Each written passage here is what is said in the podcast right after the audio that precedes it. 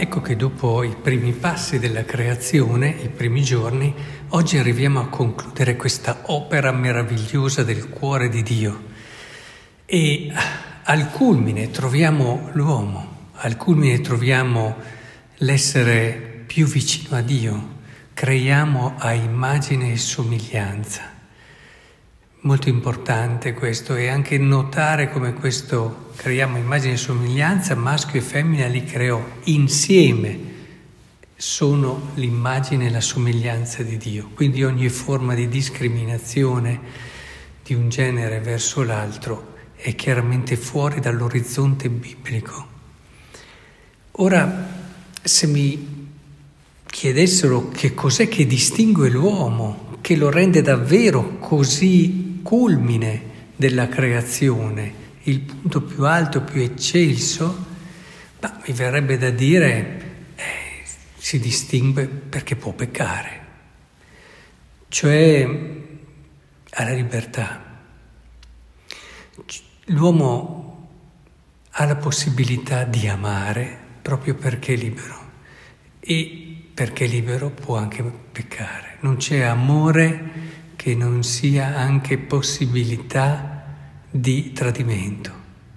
Non c'è amore vero, perché è lì che si costruisce la solidità e anche una relazione tra due persone eh, e avere assolutamente bisogno di controllare che l'altro sia sempre eh, secondo quelle che sono le mie aspettative e anche di fedeltà e toglie un aspetto fondamentale dell'amore che è la fiducia.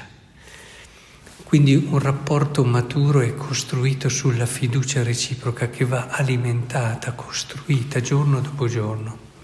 Ma parleremo appunto oggi dell'amore proprio perché vorrei che si capisse come eh, si può vivere di fianco a una persona tutta la vita e non arrivare all'amore inteso nella forma più matura, più bella, più libera.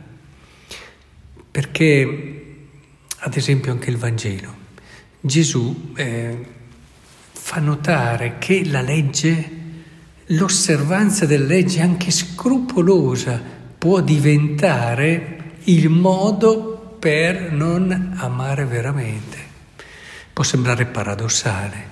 Cioè io attraverso l'osservanza della legge costruisco una serie di riti che mi rassicurano, però vedete questo mi che ho detto riflessivo, mi fanno sentire a posto, mi fanno sentire bravo. E questo lo puoi vivere anche in una relazione con un'altra persona dove hai i tuoi criteri e fai tutte le tue cose perché ti fanno sentire un bravo marito, una brava moglie, ti fanno sentire una brava mamma. Ma la logica dell'amore è più ricca, cerco di spiegarmi.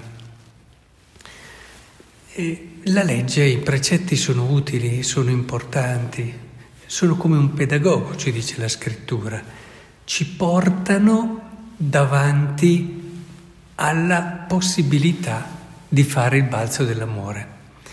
E esprimono in parte anche loro l'amore, ma il balzo dell'amore è un qualcosa che va al di là della legge, è quell'affidarsi totalmente all'altro, questo donare la propria vita all'altro, al di là di quello che io penso, perché paradossalmente se un martire morisse secondo i suoi criteri, non sarebbe ancora il culmine del dono dell'amore.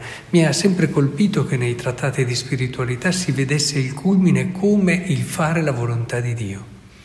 Io pensavo, vabbè, dare la propria vita magari, o fare quell'altro sacrificio, servire, fare tanto bene a, a una moltitudine di persone, così via.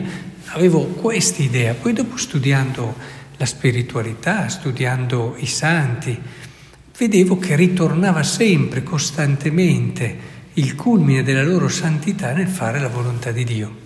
Ora, questa può diventare anche una bella frase che ti dicono, fare la volontà di Dio, bisogna fare la volontà di Dio, anche questa può, ahimè, entrare nelle ritualità mentali che ci tranquillizzano dinanzi alle situazioni. Però fare la volontà di Dio è una cosa seria. Fare una volontà di Dio è questo salto dell'amore e affidare la tua vita a un altro e fidarti, lasciare che sia Lui a guidarla. Ora, questo non toglie niente all'impegno, al senso di responsabilità, eccetera, ma dà uno stile nell'impegno, nel fare, nello scegliere, che è proprio di chi ha questa libertà interiore dell'amore. Per questo vi dicevo che è possibile vivere di fianco a una persona, ma non arrivare mai a questo affidarsi, a questo donarsi, che è proprio dell'amore.